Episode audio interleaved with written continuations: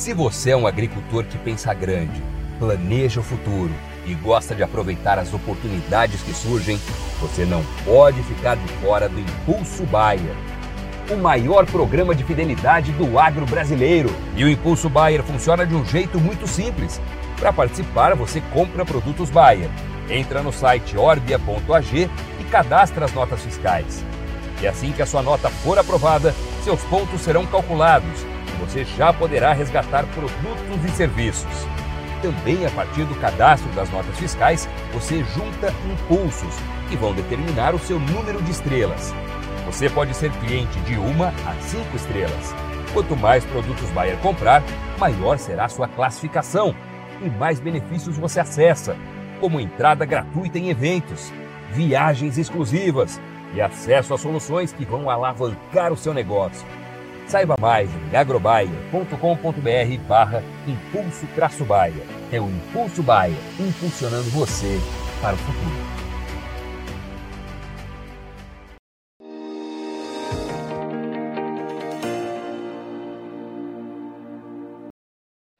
Olá, muito boa tarde, você internauta ligado aqui nas nossas informações no Notícias Agrícolas. A gente retoma a nossa programação de boletins para falar um pouco mais sobre mercado do petróleo.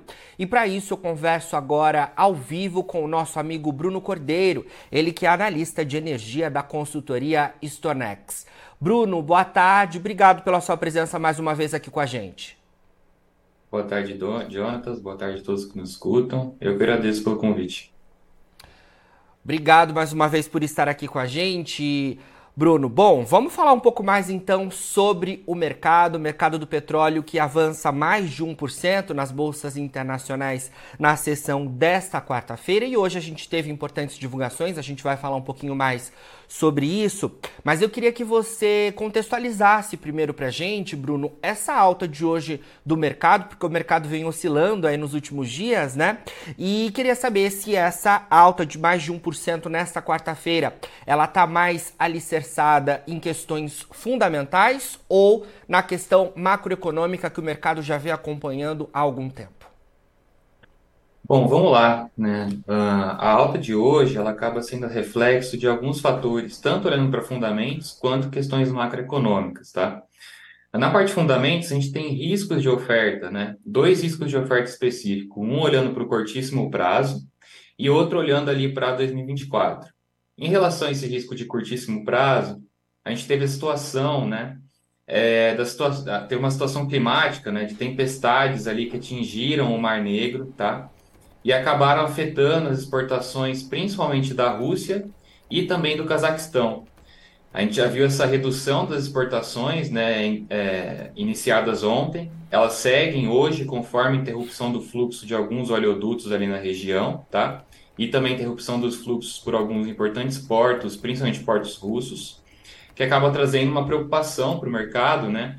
Sobre qual momento vai ser retomada essas exportações por parte da Rússia e por parte do Cazaquistão. Então, esse fator é um dos principais fatores de suporte hoje aos preços, tá?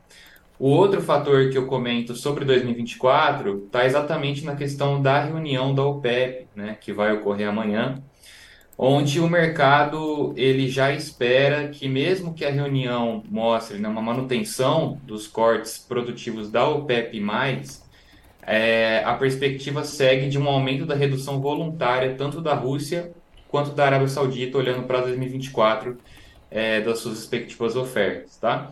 Então, um fator que também suporta os preços, claro que há uma grande é, é, é, ainda incerteza em relação a esse assunto, tá? Mas também é um fator que acaba suportando. Por fim, aí olhando para fatores que não são especificamente do, fundamentos do mercado de petróleo, mas sim fatores macroeconômicos, a gente teve hoje a divulgação da segunda revisão né, sobre o PIB americano no terceiro trimestre, que mostrou aí uma perspectiva de avanço do PIB em 5,2% ao longo do terceiro trimestre de 2023, tá? Uma, uma, um valor né, que supera as perspectivas aí do mercado e que, portanto, mostra uma economia americana resiliente. Claro que quando a gente observa essa questão de economia americana resiliente, né, Uh, o mercado hoje ele se mostra é, altista, tá? Mas em alguns momentos no passado ele se mostrava baixista exatamente porque uma economia resiliente americana pode significar, né, uma, uma, uma política monetária contracionista mais agressiva por parte do Banco Central americano. O mercado não entendeu que esse aumento do PIB reflete em uma política monetária contracionista mais agressiva, né, pelo Fed, em meio ao combate é, à inflação, e, portanto, acaba sendo um outro fator de suporte aí que é exógeno ao mercado. Certo, Bruno. Vamos então comentar um pouco mais sobre esses indicativos que você trouxe. Primeiro, a questão da interrupção dos fluxos é, lá naquela importante região do, do Mar Negro, né, nos, nos oleodutos. Eu queria que você falasse um pouco mais sobre isso, se essa é uma preocupação que tende a impactar agora, como está acontecendo, o mercado no curto prazo, ou se a gente já tem sinalizações que podem ter reflexo no médio e longo prazo. Qual é a sua visão em relação a isso? É, até o momento, as perspectivas são de impactos no curto prazo, tá? A questão é que ali a gente tem um importante fluxo de exportação de petróleo, né?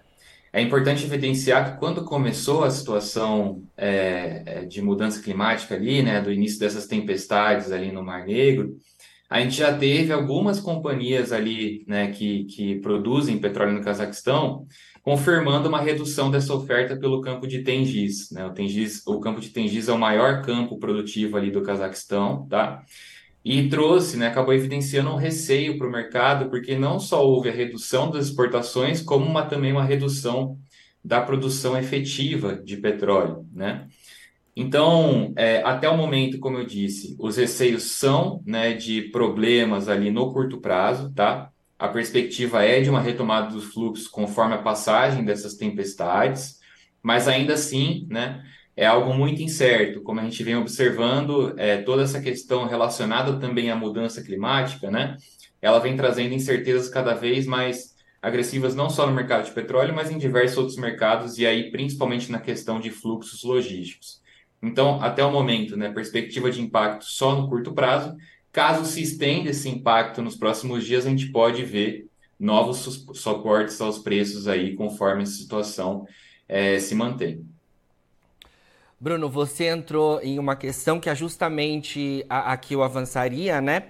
Essa questão lá é, interrompendo né, os fluxos com, com a região do, do, Mar Negro ali, né? Tem informação aqui falando de ondas de até 9 metros de altura na costa do Mar Negro, né? Ali na, na em uma região da Rússia.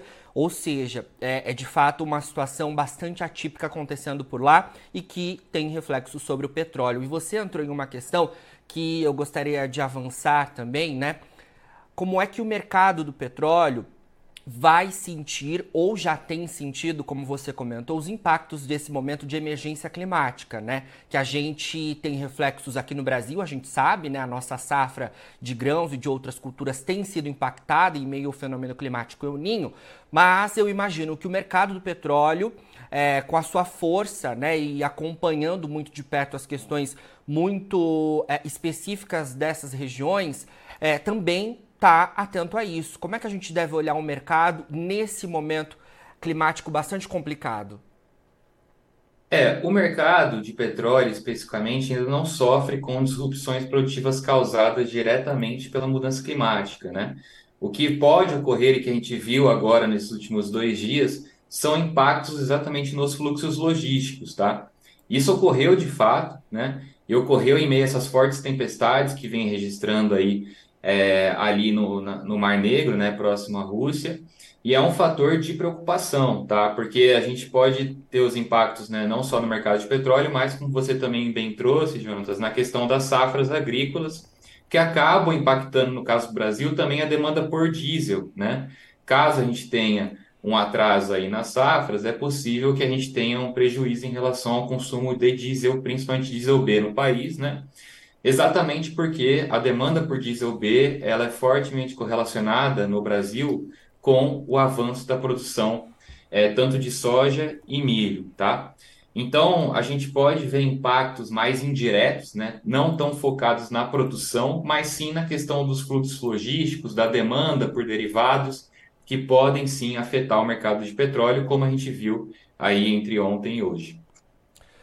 Bruno, uma divulgação desta quarta-feira, como normalmente acontece, né, relacionada ao mercado do petróleo, que veio do Departamento de Energia dos Estados Unidos, em relação aos estoques e atividade das refinarias por lá, né? E o, o departamento trouxe hoje um aumento que surpreendeu o mercado nos estoques de petróleo bruto e do combustível é, destilado dos Estados Unidos na semana passada, indicando de alguma forma um cenário de demanda fraca. Como é que você acompanha essa divulgação desta quarta-feira que vem dos Estados Unidos? Logo após a divulgação né, do, do, relatório semanal aí do Departamento de Energia dos Estados Unidos, os preços eles sofreram fortes quedas, tá?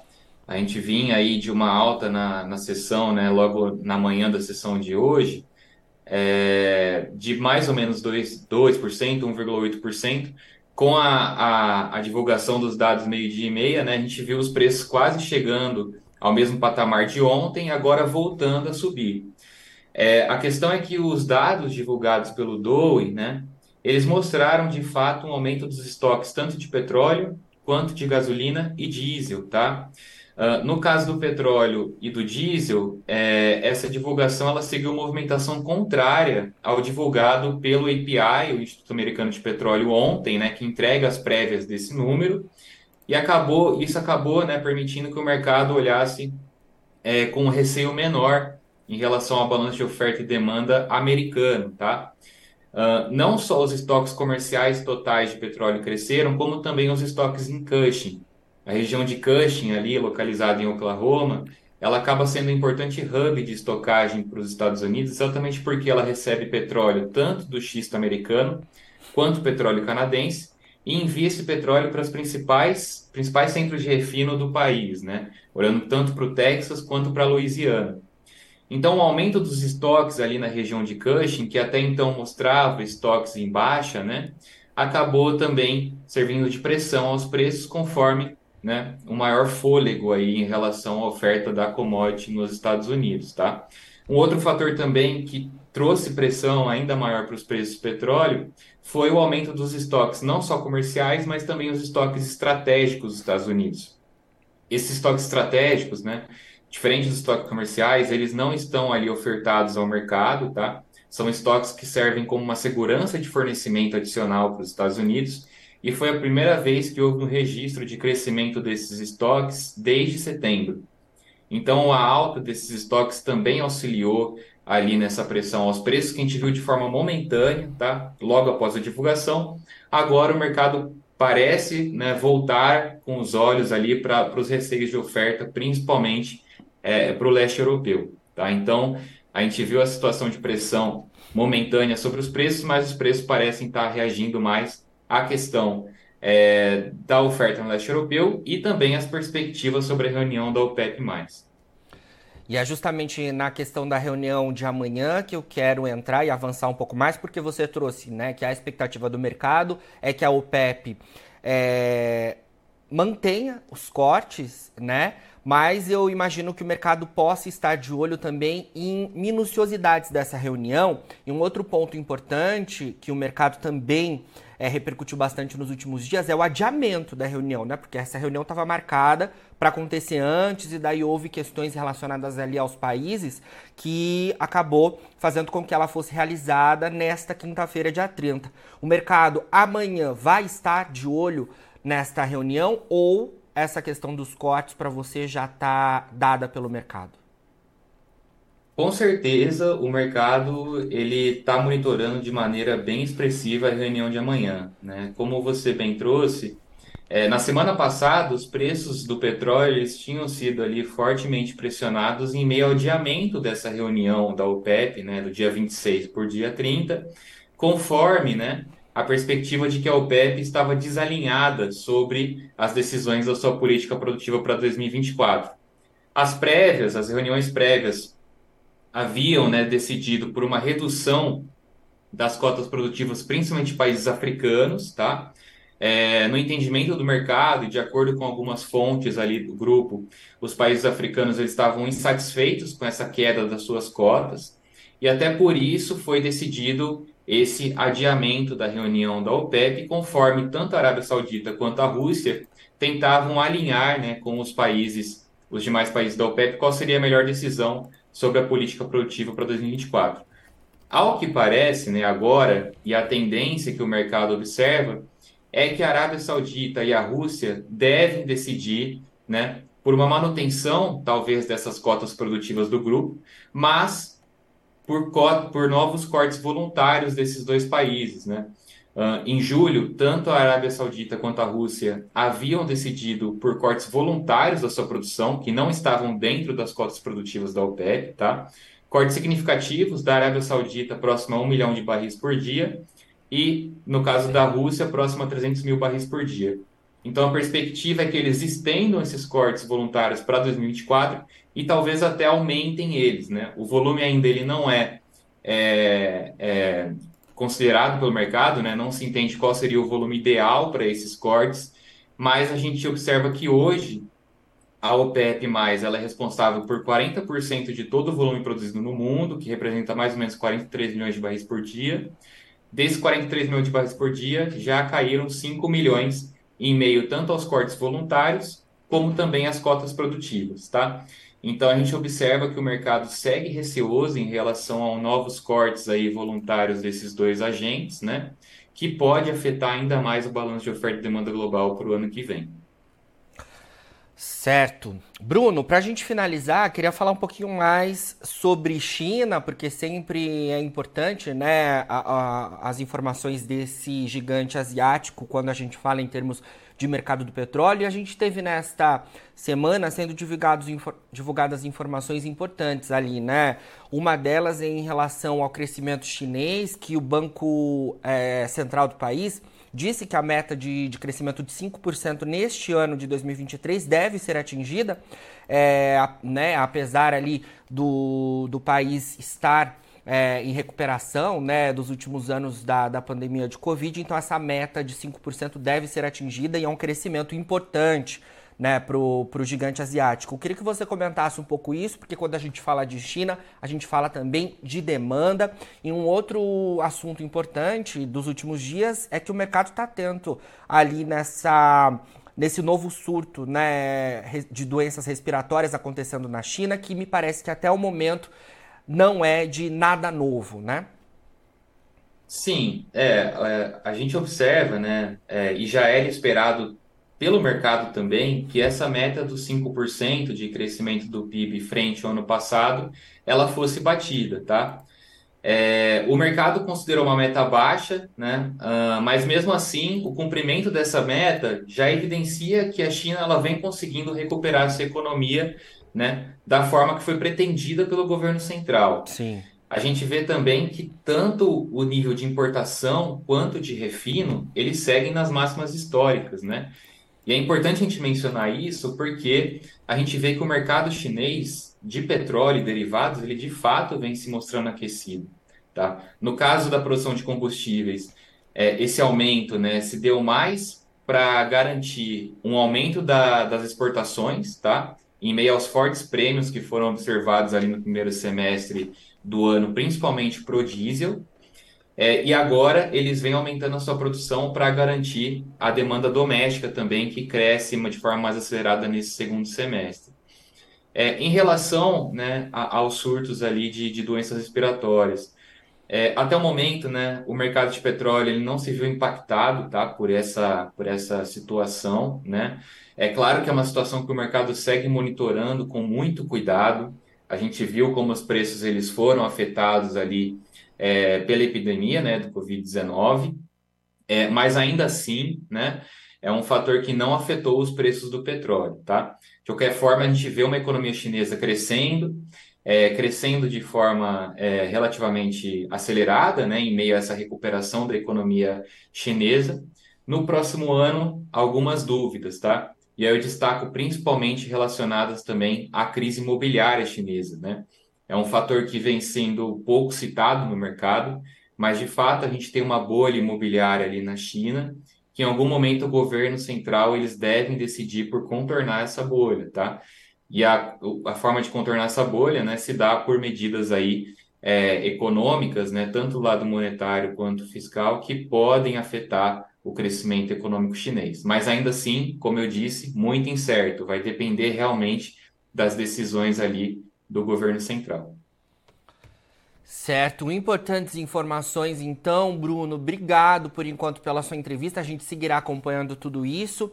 É, bom restinho de semana para vocês aí. Sempre que tiver novidades da Stonex, chama a gente por aqui, tá bom? Eu que agradeço e desejo uma ótima semana a todos. Boa semana.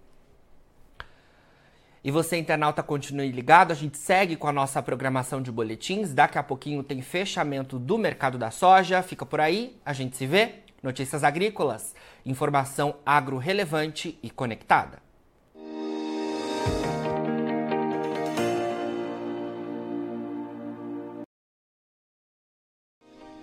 Se inscreva em nossas mídias sociais. No Facebook, Notícias Agrícolas. No Instagram, arroba Notícias Agrícolas. E em nosso Twitter, arroba Norteagri.